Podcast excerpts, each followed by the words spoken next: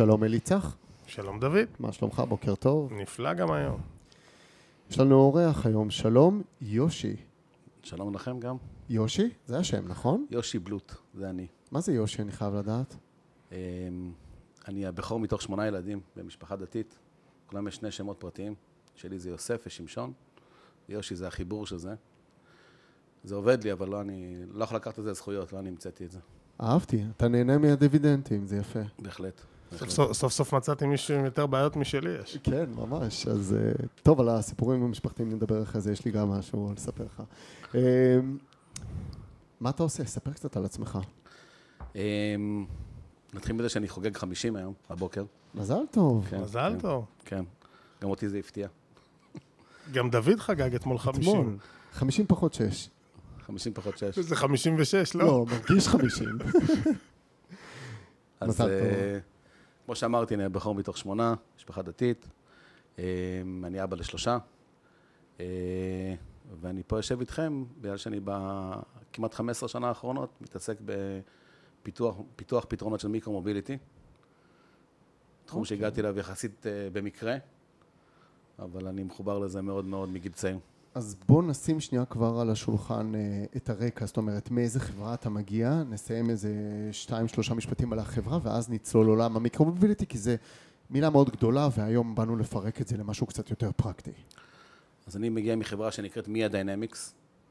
Mia Dynamics זה חברת רכב ישראלית, גאווה כחול לבן, אה, שפיתחה פלטפורמה מכנית אה, של ארבעה גלגלים, שאנחנו חושבים שיש לה את הכוח לשנות את העולם ולייצר סגמנט חדש בכל תחום התחבורה האורבנית.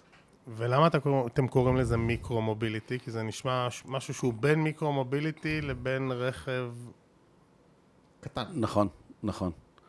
אבל אה, בתוך, בתוך השוק של מה שמכונה מיקרו-מוביליטי מסורתי, אני קורא לו, שזה ר- אופניים רגילים, אופניים חשמליים, קורקינטים וכל מיני פטנטים חדשים אחרים, יש איזושהי מגבלה לעולם הזה שאני יכול להמחיש אותה בצורה מאוד פשוטה. יכול להיות שאני יכול להגיע לעבודה עם הקורקינט שלי או עם האופניים שלי, אבל אבא שלי, שהוא בן 75, קצת פחות. אז אם הייתי יכול לתת לאבא שלי פתרון של תחבורה אישית, אבל עם קצת לקשורי, שהוא יכול להגיע עם המזגן, הוא לא צריך איזו מיומנות רכיבה מיוחדת, או, או, או אה, חוויה או שליטה, אקסטרימית, או שליטה. חוויה הרבה ש- יותר בטיחותית והרבה יותר טובה, אז במקום הזה יש ואקום בשוק. הוא יכול להגיע עם הרכב, יכול לקחת מונית, לקחת אופניים. באמצע אין כאן, אין שום דבר. ומדיינמיקס מציעה קולקציה של פתרונות לוואק- לוואקום הזה. תחום חדש. נכון? תחום חדש, ובעצם אם אתה צריך לתת לו שם שהוא לא micro-mobility, אני אתן לך עכשיו אתגר שיווקי, כן, אז איך הוא נקרא? אני חושב שזה סגמנט חדש, אז אנחנו באמת, אה, בכלים שלנו ממציאים את השמות, ממש ככה. אה, למשל, הכלי הראשון שאנחנו מציגים נקרא quadboard. שמעת פעם על quadboard? לא, אבל זה ארבע גלגלים. נכון. אז מכיוון שאין אין, אין באמת שם לדבר הזה, אנחנו צריכים להמציא את השמות בעצמנו, וזה מאוד מאוד מרגש, אנחנו ממש כותבים את הספר. אז רגע, קודם כל בהצלחה. חוב רבה. קטן אחרי שציינת את השם ארבע גלגלים. בואו נאשר קו. ראיתי את החומרים. יש היום כלים כל מיני שהם עם ארבע גלגלים, הם... זה לא אותו דבר, זה לא זה בכלל, נכון? זה לא זה. מה מיוחד בזה, אנחנו- מה שונה בזה? אנחנו שונים מכל, מכל מה שהמציאו עד היום, כי המייסד שלנו, איציק קלדרון, אה, שהוא גם ה-resident genius שלנו, אה, המציא פלטפורמה של ארבעה גלגלים שהיא שונה מה, מהטכנולוגיה של ארבעה גלגלים שקיימת בעולם היום.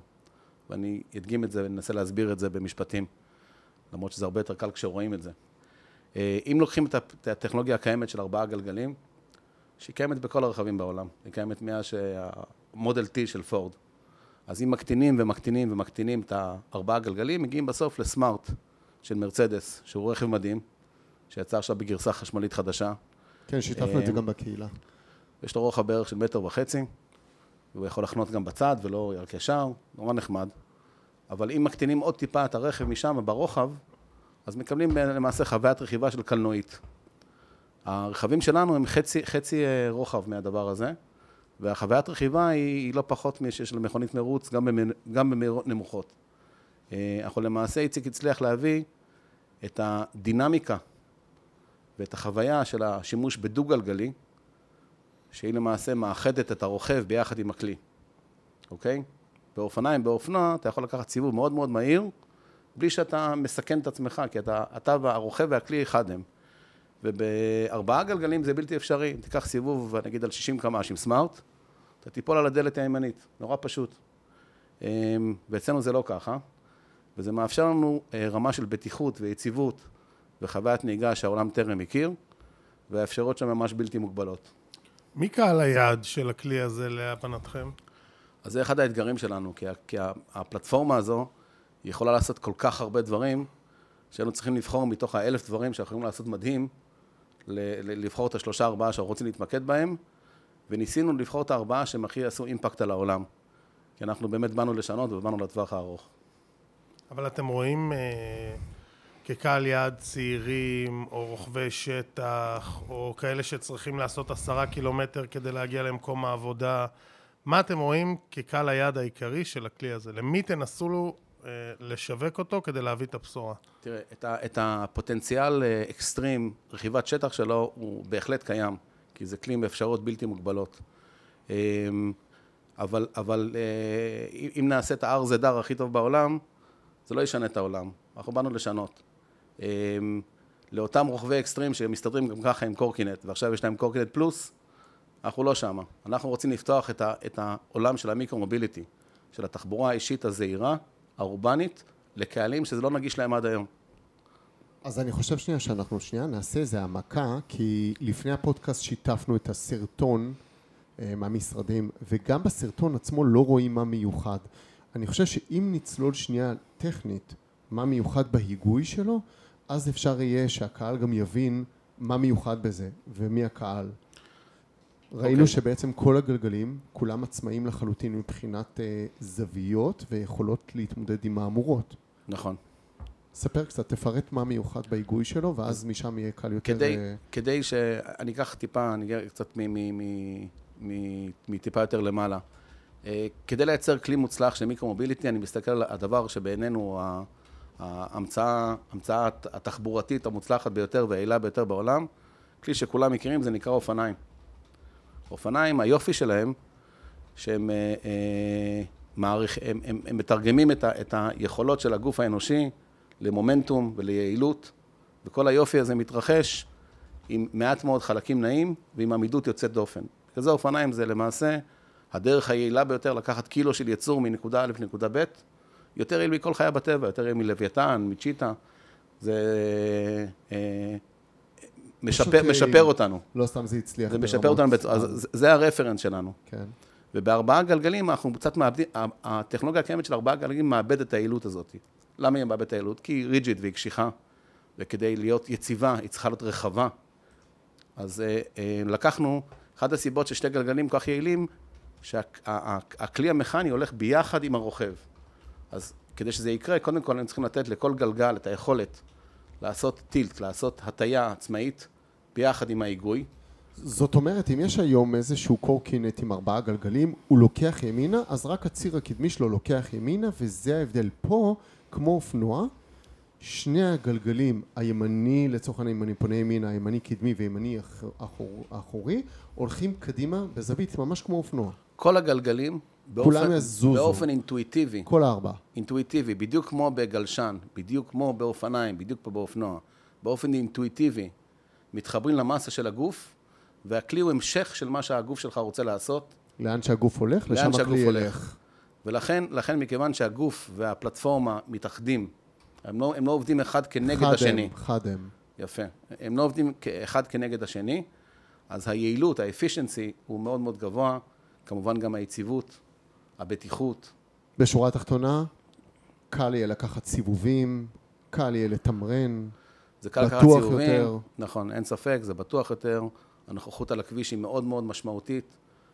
זה, זה, זה... לפעמים גם שואלים אותי מה זה בדיוק הכלים שאנחנו מייצרים, אז כשהם מסתכלים על, ה, על היצירת מופת שלנו, אז אני אומר, אם, אם תיקח רכב ות, ות, ותקלף ממנו את כל מה שאני לא צריך כשאני נוסע בעיר, מה שיישאר לך זה הקורת בורד שלנו. תגיד, דיברת על uh, בטיחות, ואני חושב שזה נושא, uh, מה שנקרא, ארמונים לוהטים. הרי אחד הדברים שהם אה, הבעיות במיקרו-מוביליטי, שאנחנו רואים כל יומיים בעיתון, שהייתה תאונה ורוכב קורקינט או רוכב אופניים חשמליים, וכשמסתכלים על הכלי הזה, אז מכיוון שהוא יותר מסיבי, כמו שאתה מתאר, אז הוא יותר מסוכן, לא? תראה, הסכנה היא לא נובעת מהכלי. כשאנחנו באים לעצב את, העולם הזה של התחבורה החדשה העדכנית, או הסמארט מוביליטי, כמו שהיא מכונה, אז יש לזה חוקים שהם ידועים, הם גם לא חדשים. החוק הראשון זה ההיררכיה של המשתמשים בדרך, אוקיי? והחוק של ההיררכיה קובע שמי שהכי חלש הוא בעדיפות הכי גבוהה. זאת אומרת, סבתא שהולכת על המדרכה צריכה להיות הכי מוגנת, ומשאית מסחרית צריכה להיות הכי פחות מוגנת. וכדי להגן על כל המשתתפים, כי יש כל מיני סוגי משתתפים, אי אפשר שבאותה דרך אה, אה, אופנוע שיכול לנסוע 90 קמ"ש, יפגוש את האופניים של הילד שלי בן תשע, שיכול לנסוע 20 קמ"ש. אה, צריך לעשות הפרדה בין, בין סוגי הרכב ה, ה, ה, שחולקים את הדרך, וככל שנפריד בצורה יותר נכונה, הבטיחות תעלה. אבל אתה רואה את הכלי הזה כי נוסעים עליו על מדרכה, על שביל אופניים, על כביש, זאת אומרת, איפה הזה, במחשבה שלכם? הכלי שלנו, הכלי שלנו, כמו שאמרתי, הוא בדיוק במרווח הזה בין מיקרו-מוביליטי מסורתי לבין, לבין רכב, וכמו שאני רואה את זה, אז הסכנה מספר אחת במרחב האורבני זה הרכב הפרטי. וכדי, ו, ו, ו, ואם רוצים להגן על, על, על שאר האנשים שהם יותר חלשים בהיררכיה, מי שצריך להוציא אותה החוצה זה הרכב הפרטי. בסדר, אבל בשיטה הזו, אתה יודע, אנחנו, אם לא יהיה רכבים פרטיים, לא יהיה תאונות. אז אנחנו בעד שיהיה, שיהיה רכבים פרטיים מהסוג החדש. זאת אומרת, לא רכב שאתה נוסע בו ויש ארבעה מקומות, חמישה מקומות ריקים מאחוריך, אלא רכב שמכיל את מי שצריך, אותך ועוד אחד. כן, אבל בסופו של דבר כולנו חוזרים הביתה, ו- ולחלקנו יש אה, משפחה, והם צריכים לאסוף את הילדים ולקחת אותם, והם רוצים ונוסעים לטיול, הם צריכים רכב עם חמישה ושבעה מקומות. אז עוד לפני הרכבים, אה, אה, אני, אני לא חושב ש... קודם כל המדרכות זה רק להולכי רגל. Okay. אוקיי. מדרכות זה ממש לא אופציה, גם לפי החוק בישראל, גם לפי מה שמקובל באירופה כבר, כבר הרבה הרבה זמן. מדרכות זה להולכי רגל, זה קדוש. שבילי אופניים, זה צריך להיות לשביל, שבילי אופניים. יש עוד קטגוריה שמעבר לשבילי אופניים. כשאני אומר שבילי אופניים, אני מתכוון לכלים של מיקרו-מוביליטי, מכל הסוגים, כולל חשמליים או אחרים, שהמהירות שלהם צריכה להיות עד 20 קמ"ש בערך, פחות או יותר. זה שבילי אופניים עירוניים. אמ, מעבר לשבילי אופניים עירוניים, יש קטגוריה באירופה שנקראת L1 או L6, שאני מקווה שיאמצו אותה בארץ ממש בקרוב, ששם מדובר ברכבים זעירים עירוניים. זאת אומרת שהמהירות המרבית שלהם היא עד 40 או 45 קמ"ש. זה נקרא באירופה גם, יש כל מיני תקנים של ספיד פדלק או, או מופד. מה, יש מקום שבו יש נתיבים כאלה? בוודאי. יש, יש, יש, נפרדים רק לזה? יש, יש מרכזי ערים באירופה ובמקומות אחרים, גם בארצות הברית, שהרכבים היחידים שיכולים להיכנס למרחב, לצנטרום של העיר, כמו, זה רכבים שעונים על ההגדרה הזאת. כמו עיר עתיקה לצורך העניין, בהרבה ריכוזים או דברים כאלה? זה בדרך כלל הצנטרום של ערים באירופה, הוא גם העיר העתיקה, זה נכון, אבל, אבל גם, גם, גם בבירות יותר גדולות, שזה לא עיר עתיקה, יש, יש אזור של צפיפות אורבנית, ששם יש הרבה הרבה דריכת רגל של, של מדרכות, ולא רוצים שהרכבים פרטיים, יח... אין להם מה לחפש שם. אז, אז מגבילים את הכניסה לרכבים רק מהסוג הזה, אוקיי, והכבישים אבל... זה אלה. אבל בטווח הקצר, איפה אתה רואה אנשים משתמשים ונוסעים בכלי הזה במרכז הערים בישראל, שאין לנו כרגע תשתית כדי להקצות לכלים מהסוג הזה? אז אני חושב שכלי כזה בתשתית נכונה, זאת אומרת שאם הוא מוגבל ל-25 קמ"ש, שזה תואם לחוק הישראלי, שזה די והותר לכלי הזה, אמ, הוא יכול בהחלט לחלוק גם את השביל אופניים, ואיפה ש... כשאני אומר שביל אופניים, כמובן שביל אופניים תקני ומסודר, כמו שנגיד שעשו עכשיו בדיזינגוף, או בבוגרשוב. כמו פרויקט אופני דן שהחברה מקדמת, של 100 קילומטר של שבילי אופניים.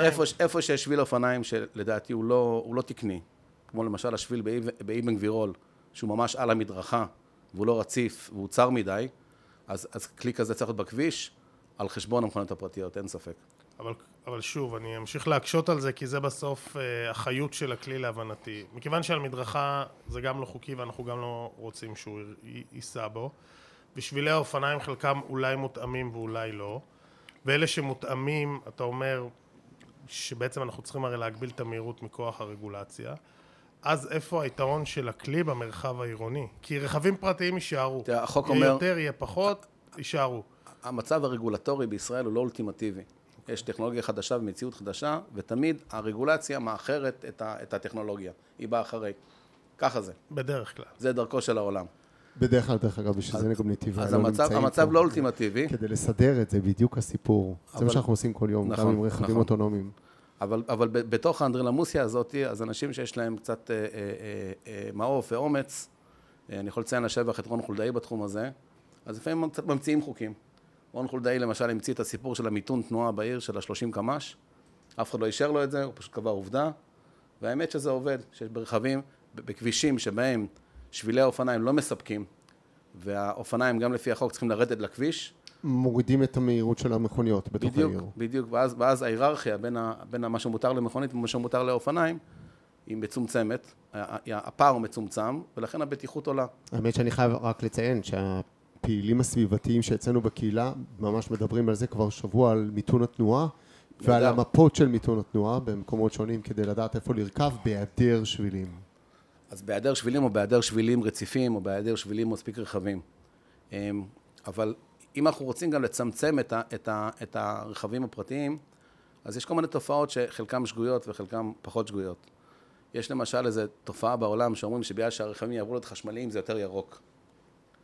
כי זה כאילו פחות מזהם. זה, זה, זה קצת נכון, קצת נכון, עדיף, עדיף חשמל. מצד שני, יש גם את העניין של הגודל של הרכב. אם אנחנו רוצים שהתשתית תספיק לכולם, צריך שהמכוניות יהיו יותר קטנות. אי אפשר שכולם יצאו עם מושבים ריקים באוטו.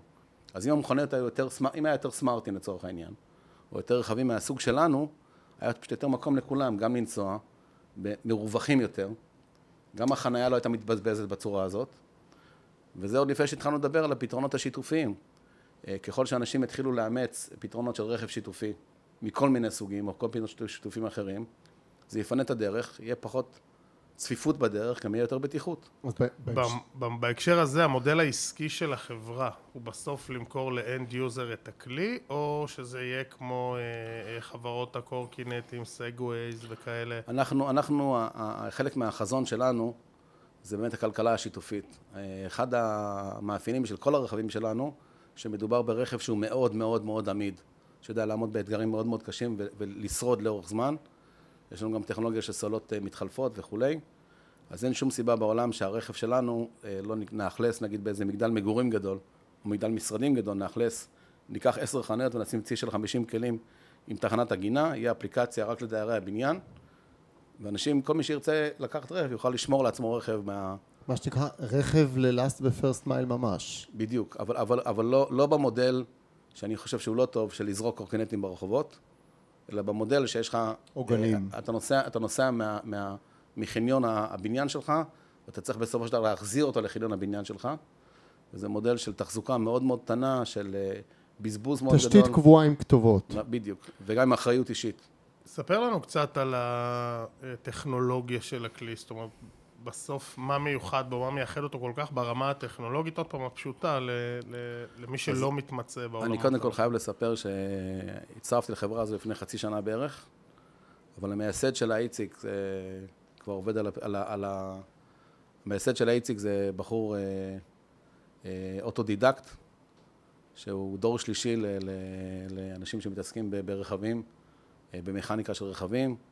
תמיד צוחקים עליו שהוא איש שנולד עם ג'בקה ביד, ואני כבר חולם הרבה הרבה שנים להצליח לעבוד איתו. ואיציק הוא מסוג של אה, הגאונים המכניים של האולד סקול. זה לא מהסוג של, ה, של ה, ה, ה, הגאונות שאתה פוגש ביום יום בישראל. פה יש בה מלא מלא תוכנה והייטק ו, ו, ו, ותיאוריה. יש פחות מישהו שיודע לקחת את הידיים עם גריז ו, ולרתך אה, ברזל. אתה אומר, והוא פחות- מהסוג הזה. פחות חיישנים, יותר הידראוליקה. גם, גם. אה, יש לנו המון גם, גם טכנולוגיה בכלים, אבל, אבל זה הכל מתחיל מהמכניקה. ובשורה התחתונה אנחנו מצליחים לייצר את הפלטפורמה של ארבעה גלגלים שלנו בפחות מ-50 חלקים נעים. כמו שאמרתי, זה פשוט כמו אופניים. ו, ואם תיקח נגיד את הכלי המקביל, אם תיקח את האופנוע, את, את הפלטפורמה שלנו לעומת פלטפורמה של אופנוע שלוש גלגלים, של- שלוש גלגלים שזה מאוד מאוד פופולרי היום, אה, אז שם מדובר ב-6,000-7,000 חלקים נעים, ואצלנו מדובר ב-50. אז אה, אה, ה- ה- ה- היכולת הזו של לייצר כלי כל- עם כל כך מעט חלפים, הוא גם מוזיל אותו בצורה דרסטית. זה הרבה יותר מתאים לשיתופי, כי זה כל כך זול. וגם הוא פשוט לא נשבר, כי הוא מאוד מאוד פשוט, הוא סימפל והוא דורבול.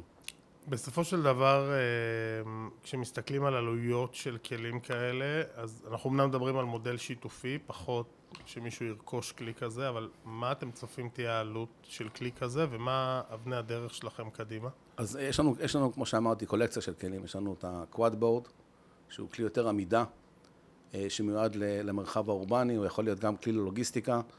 הוא קצת מחליף את ה... את ה הוא מאוד מחליף, יש לנו ביקושים של מאות אלפי יחידות מגופים שפעם השתמשו בסגווי העמידה הגדול. הסגווי העמידה הגדול לבערך 12 אלף דולר. אה, רואים אותו הרבה בשדות תעופה, באזורים של לוגיסטיקה, אזורים של תיירות. אז הכלי שלנו יעלה פחות מחצי מזה, פחות מ-6,000 דולר לצרכן סופי. אמ, והוא הרבה יותר בטיחותי והרבה יותר ורסטילי מאשר הסגווי הגדול. אגב, את הסגווי הגדול הפסיקו לייצר השנה, כי ביטלו לו את התקינה בכל העולם. אמ, ואנחנו לנו ביקושים מטורפים בדיוק לסגמנט הזה, מצד אחד. מצד שני, יש לנו ביקושים גם, נגיד, לסוג של קלנועית שטח, לאנשים שיש להם מגבלה פיזית. גם שם הקלנועיות המסורתיות לא יודעים להתמודד עם, אה, עם תוואי שטח משובש או מעבר בין אה, דרך כורכר לדרך עירונית, והכלי שלנו עושה את זה באופן סימלס. אמ, ועוד עוד, עוד שוק שבאמת יהיה רלוונטי בארץ זה כל שוק של, ה, ה, ה, אמ, כל השוק של הקרגו הזעיר. כל השינוע הזעיר בתוך העיר. תתחילו לייצר לזה נגררים? יש לנו נגרר, יש לנו נגררים ממונעים ונגררים לא ממונעים. אה, ואחד, מה שמיוחד בכלי שלנו, וזה גם כן מתקשר לבטיחות, שהרכיבה שלו היא מאוד מאוד מרגשת ומתגמלת ומעניינת, גם במהירות נמוכה. אם תיקח את מה שאנשים עושים בקרגו, נגיד שליחי וולט, שמנסים לעשות קרגו על קורקינט או קרגו על קוטנוע, זה לא באמת כלים ש, שאפשר לנסוע איתם במהירות נמוכה. אתה לא יכול לנסוע בקוטנוע ב-15 קמ"ש ו- וליהנות מזה. והכלי שלנו בגלל שהוא ארבעה גלגים ושהוא יציב, אתה פשוט יושב עליו גם ב-15 קמ"ש, הוא, הוא, הוא מצוין בשביל כל סוג של, של דליברי, החל מדברים וכאלה במזון. אם אולי תהיה חוויה במהירות נמוכה יותר, אז גם הבטיחות תשתפר. אה, כן, לגמרי. לגמרי, ואנשים, אני... כן, בכלי שלנו... כמה אנשים ימהרו. יכול להיות שהאדרנלין שלך יזרום גם בעשרה קמ"ש, אז אתה פחות תנסה להגיע ל-25 קמ"ש. אז אני חושב, אני מדמיין את עצמי נוסע על זה ב-15 קמ"ש עם שק אגרוף תוך כדי, אז כאילו לא. אני לא יכול לדמיין אותך נוסע במהירויות האלה. אתה צודק. אתם, אתם, אתם ממש תופתעו שהכלי הזה ב-20 קמ"ש הוא פשוט חוויה מרתקת. אמ, זה קשור לזה שזה ארבעה גלים וזה יציב, וזה קשור לעובדה שאתה משתתף עם הגוף שלך, שכל מהמורה אתה, אתה, אתה רוקד, עם, רוקד עם הדרך, וזה, וזה מדהים. אה, ב-15 קמ"ש, שאגב, זה המהירות של דליברי בעיר. ב-15 קמ"ש, נגיד על, על אופנוע או על, על קטנוע, אתה לא יציב. אני אשאל אותך שאלה קשוחה קצת. לך על זה. זה מאוד מעניין הזווית הזאת, והתחום הזה, בעצם זה תחום חדש. נכון. יצרניות הרכב בסוף יראו את זה, ואם זה יתפוס יותר ויותר, לאן העתיד של זה הולך? האם, נגיד ואני פנטזיונר של מיקרו-מוביליטי בלבד, זאת אומרת אנחנו מפתחים את עולם המכוניות, וכמו שאליצח אמר, מכוניות לא ייעלמו בכלל, אבל אני כן חושב שהמיקרו-מוביליטי במידה והבטיחות תשתפר, היא תלך, ותשתפר, היא תלך ותתקדם. כלומר, האם הכלי שלך בסוף יהפוך להיות אוטו קטן? אנחנו חושבים שהכלי שלנו... אתה רואה אותך מתקדם וממש מזווד אותו, אנחנו, אה, נותן אנחנו... לו גם גוף יותר גבוה ויותר אה, סגור אולי, האם אתה רואה את זה קורה? אז בקולצת הרכבים הראשונה שלנו, בשלושת הפלטפורמות הראשונות, אז הפלטפורמה הראשונה זה באמת אה, הקוואד בורד, שהוא רכב שדלת רכב עמידה, הוא לא קורקינט, הוא רכב, אבל הוא קצת מאפיין של קורקינט, כי אתה עומד עליו, הוא סטנדאפ ויקל. אה, אבל הוא בהחלט לא קורקינט, הוא רכב לכל דבר, ואנחנו רואים את עצמנו בתור חברת רכב לכל דבר. מאה אחוז. אה, אנחנו לא באים להחליף אה, אופניים או להחליף קורקינט, אנחנו, אה, השליחות שלנו זה להתחיל איפה שהמיקרו-מוביליטי המסורתי מסתיים ואין לו פתרונות. מתי זה מגיע לישראל? אנחנו מקווים מאוד כבר שיהיו פה יחידות ראשונות ותקינה מסודרת והכל כבר ברבעון הראשון של שנה 2022. אני מאמין שעד סוף 2022 אתה תראה אלפי יחידות פה בישראל. אפשר לדעת איפה מיוצר? אנחנו יכולים לייצר אותו בכל מיני מקומות, אה, אנחנו שולטים בזה. אה, שקלנו כל מיני אפשרויות של ייצור. למעשה איפה שאתה מייצר זה הרבה, קשור ליבוא ותקינה וכאלה. כנראה שאת הרכבים שאנחנו נמכור באירופה נייצר באירופה. כנראה שאת הרכבים שאנחנו נמכור בארצות הברית נייצר בארצות הברית. אה, הרכבים הראשונים שאנחנו מייצרים עכשיו, גם אלה שעתידים להגיע לישראל בקרוב, הם כן מיוצרים במזרח. אבל לייצר במזרח היום, למשל לייצא לארצות הברית, זה אתגר לא פשוט. כן, אחי. איך אתם שומרים על ה-IP שלכם? אז ה-IP שלנו אה, מוגן פטנטים, יש לנו אה, משרד עורכי דין פה שמטפל בזה פול טיים. אה, אני גאה להגיד שיש פה הרבה הרבה פטנטים ב- ב- בתחום הזה, ב- בחלק המכני, וגם מעבר לחלק המכני, ישראל היא אה, כר פעולה מדהים ל- ל- להתחבר ולרכישה ולפיתוח של טכנולוגיות, גם של מנועים, גם של אה, IoT, מכניקה. גם של ב- בטריות, אה, אבל עוד פעם, החלק המרגש אותנו ביותר זה החלק של הפלטפורמה המכנית. זה הבשורה הגדולה. איפה קונים? איפה קונים? האמת שכל מי שרואה אותו קונה. אה, בינתיים עד, עד היום, עד היום זה לא, זה לא, אף אחד לא אכזב ואף אחד לא אמר לא, לא, לא, זה לא בשבילי. לא, קשה להעביר את התחושה הזו, כי אנחנו יושבים ומדברים פה, בסוף אה, מקשיבים לנו, אבל הכלי נמצא פה, אה, מה שנקרא, מעבר לדלת. אה, והוא מרשים. הוא מרשים, וזה נראה נורא מעניין באמת, אני לא יודע אם להגיד לרכב עליו או לנסוע עליו, אבל הוא נראה נורא מעניין להתנייד באמצעותו. הוא אומר שזה רכב, אז זה לנהוג עליו. אבל אני מבין, כאילו, הוא אומר שזה רכב, אני מבין, אבל זה החוויה היא משהו, החוויה היא. משהו, אני לא יודע, לא נסעתי על אופנוע. תפסיקו לריב ליד הילדים. כן, לא, לא, לא, לא נסעתי, לא רכבתי על אופנוע, אז אני לא יודע להגיד, אבל זה משהו בין קורקינט באמת לרכב, כי מצד אחד הוא פתוח, ואתה מרגיש כמו בקורקינט או אופניים. תראה, מצד שני זה באמת. ה- הכלי המדהים שראיתם בחוץ, הקוואדבורד, זה הכלי הראשון שאנחנו משיקים אותו. הסיבה שבחרנו להשיק אותו ראשון, כי הוא הכי אה, זול לייצור והכי פחות, אה, התק- התקנים שלו ואני מניח הבינלאומיים. שהוא גם לקהל הרחב היותר. אה, לא יודע, לא יודע להגיד לך שה- שהאחרים פחות, אבל, אבל הוא הכי, יכלנו יכלנו להביא אותו הכי מהר למרקט מבחינה של תקינה ורגולציה וכולי. אה, הכלי הבא שלנו זה כלי שנקרא קוואד סייקל, זה למעשה דומה לאופנוע, אבל ארבעה גלגלים. זה כלי שהצבנו אותו בכוונה שהוא יהיה performance. רצינו להוכיח שהפלטפורמה שלנו יודעת לעשות גם 200 קמ"ש, עם טווח של 350 קילומטר לטעינה. אז זה ממש high-end אתם הולכים אליו? הוא סופר high-end, למרות שהוא לא high-end במחיר, רק high-end בביצועים. כמו שאמרתי, הפלטפורמה מאוד זולה. אין שורת שיווק יותר טובה מזה, כל הכבוד לך. אמ, הוא, אה, לא התכוונתי. לא התכוונתי. יצא לך טוב, התפלק לך. טוב. אמ, הוא כלי ש, שעושה 0 ל-100 ב-2.7 קמ"ש, זה יותר מרגש מטסלה פרפורמנס. וב... אני לא בטוח שיש יותר מרגש מטסלה פרפורמנס. הנה, אתה מאתגר אותי עכשיו.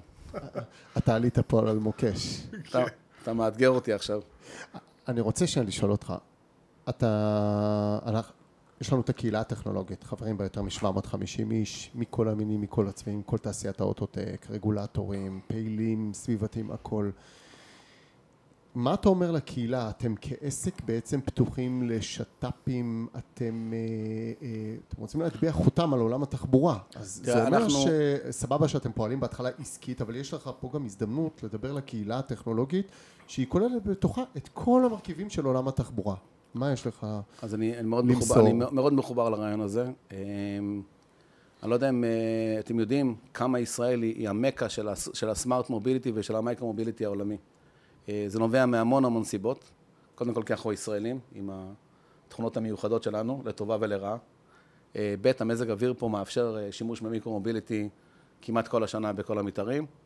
וג', התשתית פה כל כך נוראית, בעיקר של התחבורה הציבורית ושל הכבישים, שאין לנו ברירה אלא להמציא את הפתרונות האלה. כן, למרות שאל תבנה על זה, התשתית פה משתפרת מיום ליום. ואנחנו נהיה עוד כמה שנים במקום אחר לגמרי. הוא אומר לך את זה אז- מי שאחראי על זה, אני, אז כאילו... אני, לא, אני חלק מהצוות שמוביל את זה, ועל זה אל תבנו. זאת אומרת, אם אתם בונים על זה, תחפשו זה הולך להשתנות. תחפשו קלף. אחר. זה, הסיבה שזה קרה עד עכשיו. אבל אני כן יכול להגיד לך שעוד עוד משהו, עוד, עוד, מקום, עוד סיבה שישראל היא מובילה בתחום הזה, זה שלמרות שאנחנו חיים פה בלבנט, אנחנו נחשבים שוק מערבי מבחינת רגולציה. ואנחנו למעשה השוק המערבי הראשון שאפשר רגולטורית את השימוש בכל הפתרונות האלה. אה, מה שקורה אה, השנה באירופה, בתחום של נגיד אופניים חשמליים וקורקינטים, קרה בישראל לפי החוק לפני חמש-שש שנים כבר. ש... ו- ויקרה בארצות הברית רק עוד שנה או שנתיים. זאת אומרת, למרות כל השחור פה בעניין של ה micro-mobility, אנחנו, יש לנו תשתית להצליח. אנחנו, אתה יודע, כולם צוחקים שאנחנו start-up nation, אבל אנחנו גם קורקינט nation ו micro mobility nation, big time. יש פה ירידים גם, אה, כמו אקומושן ואחרים, של, ירידים של סמארט מוביליטי, חברות הרכב העולמיות, וולבו, הייתם פורש. עכשיו ב-IAA? ב-IA לא השתתפנו, עוד לא, זה, זה לא התאים לנו לחשוף דברים. רצינו לחשוף רק בחדשנות באיילון. זה הפלטפורמה שלנו. אנחנו החשיפה. חשיפה ראשונה, לא רק מציין. לא, לא, לא התאים לנו ב- להיחשף שם, אני כבר מבין שזה יעלה לי בסוף היום. אבל, אבל אה, אמ, זאת אומרת, זה באמת חשיפה, יש- יש- השיחה- יש השיחה חברות- שלך איתך- איתנו היא חשיפה ראשונה, סוג של? באמת, באמת כן, לא, לא בציניות. באמת כן, זה יש פשוט אה, תזמון מושלם בסיפור הזה. אמ, לא היה לכם שום אייטם בשום מקום? ואני אני רוצה לחזור, לא, היה לנו, היה לנו איזה אייטם בעיתון, אבל לא דיברנו על טכנולוגיה שם. לא, באמת, שהוא צריך לבחור בין ערוץ 2 לבין הפודקאסט שלך, דוד, מה הוא בוחר? ברור שזה הפודקאסט שלך. אז רק בגלל שאתה הצטרפת לפודקאסט. אבל התחלנו לדבר קודם על הסיפור של הקהילה. ישראל היא, היא אה, אני קורא לה חצר אחורית מדהימה לניסויים ולשיתופי פעולה ולרעיונות שאפשר עם, עם אה, שחקנים אחרים פה באזור. חלום. לא יודע אם אפשר לעשות פה כסף, אפשר לעשות בביזנס באמת. כנראה שהשוק לעשות ביזנס ולעשות scale זה, זה בארצות הברית ובאירופה או במזרח, בטוח לא בישראל. אבל, אבל את השיעורים שאפשר ללמוד בישראל במייקרו מוביליטי וסמארט מוביליטי, אי אפשר ללמוד בשום מקום. והשיעורים האלה מתרחשים ביחד עם ה- הפתיחות של הרגולטורים. זאת אומרת, תדעו חברים, כאילו עוד גוף אומר פה, שמה שמצליח פה יצליח בטוח במקומות אחרים. לגמרי, לגמרי. צריך לזכור, דרך אגב, אנחנו מכירים את זה מהרבה עולמות שישראל, אנחנו מאוד, כאנשים, מאוד early adapters, זאת אומרת, אנחנו מאמצים פתרונות נכון. מאוד מהר, מוכנים לנסות. עוד פעם, דיברנו קצת על טסלה, אז טסלה זה דוגמה טובה. קל מאוד לראות כמה מהר אנשים אימצו את. העולם של טסלה בחוסר ודאות. כאילו מבחינת מדינת ישראל, עמדות טעינה, מורכבות, רגולציה, שירות אוטונומיה, אפילו. שירות, ועדיין נמכרות פה אה, אלפי אה, מכוניות, אה, ואנשים קונים, כי אנחנו early adapters, אנחנו נורא רוצים לנסות ולראות דברים חדשים. נכון. אתה צריך משהו מהקהילה, אתה רוצה שאנשים יפנו אליך, אנחנו, האמת שאני אשמח אם אנשים ייכנסו בו לאתר שלנו, האתר שלנו זה miadynamics.com, יש שם סרטונים של, ה, של חלק מה, של מה שמותר להראות מחלק מהקולקציה שלנו, ויש לנו גם דרך לפנות אלינו דרך האתר שם, יש כ- בקלות אפשר להשאיר הודעות אה, ולתאם איתנו ביקור בסדנת פיתוח שלנו במגדלי אלון. אה, הגיעו לנו אורחים מדהימים, באמת, באמת, גם בא במקרה, אנשים שעברו ו- ואמרו, וואו, נכנסו לסדנה, ונהיה מזה אחרי זה גם רעיונות וגם שיתופי פעולה. אה, אנחנו מחפשים גם עוד עובדים בנרות, עוד מהנדסים ועוד מעצבים. אז בבקשה לשלוח לנו ואנחנו נפיץ. בקהילה. אה, זה קורה אצלנו לשמחתי הרבה, הגידול קורה מאוד מאוד מהר, הביקושים הם מטורפים. איפה אתם יושבים? במגדלי אלון, בקומת המסחר. בתל אביב, ביגאל בתל אלון. אביב, כן. יש לנו שם את סדנת הפיתוח. ותבואו לבקר, נשמח לראותכם. טוב, אנחנו מודים לכם שבאתם. את הכלי אתם מוזמנים להשאיר וללכת. ו... שיהיה לך איך לחזור הביתה היום. כן, אני צריך לחזור אליך הביתה, ואני רוצה גם... לא יודע, אני רוצה חוויה במהירות נמוכה. אפילו, אפילו את הכובע שהבאנו לך לא הסכמנו לקבל. אבל את הכלי זה כבר מותר לקבל מתנות. כן, כי אסור לקבל מתנות, אבל את ה... אמרנו זה ליסינג, אז כאילו, זה לא מתנה. יושי, המון המון המון בהצלחה. סופר מסקרן, פטנט, רבה. 50 חלקים, כזה כלי היגוי מדהים שממש מזכיר חוויית אופנוע ברמה האישית, ראיתי את זה וזה די מדהים. תודה רבה. מאחלים לכם בהצלחה כמו כל עסק אה, כחול לבן, תשתדלו להשאיר פה כמה שיותר רגע, מהפיתוח. דוד, שכחת את ה... אה, את הפינה שלך בעצם. פינת אה, שלושת האסוציאציות. אני משאיר לך אותה. וואו, תשאיר לי אותה. כן. אז אז אז לנו יש משחק בסוף כל אה, פודקאסט. משחקים זה טוב. לא, משהו קצר וקליל. אנחנו למעשה, אה, אני אגיד לך שלושה מושגים, בסדר? ובלי לחשוב יותר מדי, שלוף עליהם משפט. בסדר? בלי יאללה. לחשוב יותר מדי. זה המשחק. אם אתה חושב יותר מדי, אנחנו נחתוך את זה בעריכה. זה עבודה בשבילי ואתה לא רוצה להתעסק איתי, עכשיו זה לא. בא לי. לא בא לו בטוב. אז בואו נתחיל בקורקינט חשמלי. זה לא מה שאנחנו. אה, משרד התחבורה. בונים על שיתוף פעולה איתם. עיריית תל אביב. עיריית תל אביב מפתיעה מאוד מאוד לטובה, וכל הכבוד לרון חולדאי. אני rest my case, מה שנקרא. שיהיה לכם המון בהצלחה. שיהיה לכם המון בהצלחה ותודה שהתארחתם אצלנו בחמישי תודה חדשני. שאירחתם אותנו, היה כיף גדול, באמת. ותהיו חלק מהקהילה, תצטרפו, גם נשלח לך לינק, ואת האנשים שאתם מחפשים להשיג, תשלחו לנו, יש אנשים בקהילה, אנשים כבר באמת מצאו את מקומם בתעשייה. מאוד מאוד נשמח, אם, אני מבטיח לך שבפעם הבאה שאנחנו נתראיין פה, אם אנחנו נקלוט אה, מהנדסים ומעצבים בזכות הפודקאסט הזה, אני מבטיח לציין את זה. זהו, דוד, יש לך אתגר חדש. בבקשה. מהנדסים באו אליי. תודה רבה. תודה רבה. תודה. רבה, ביי ביי.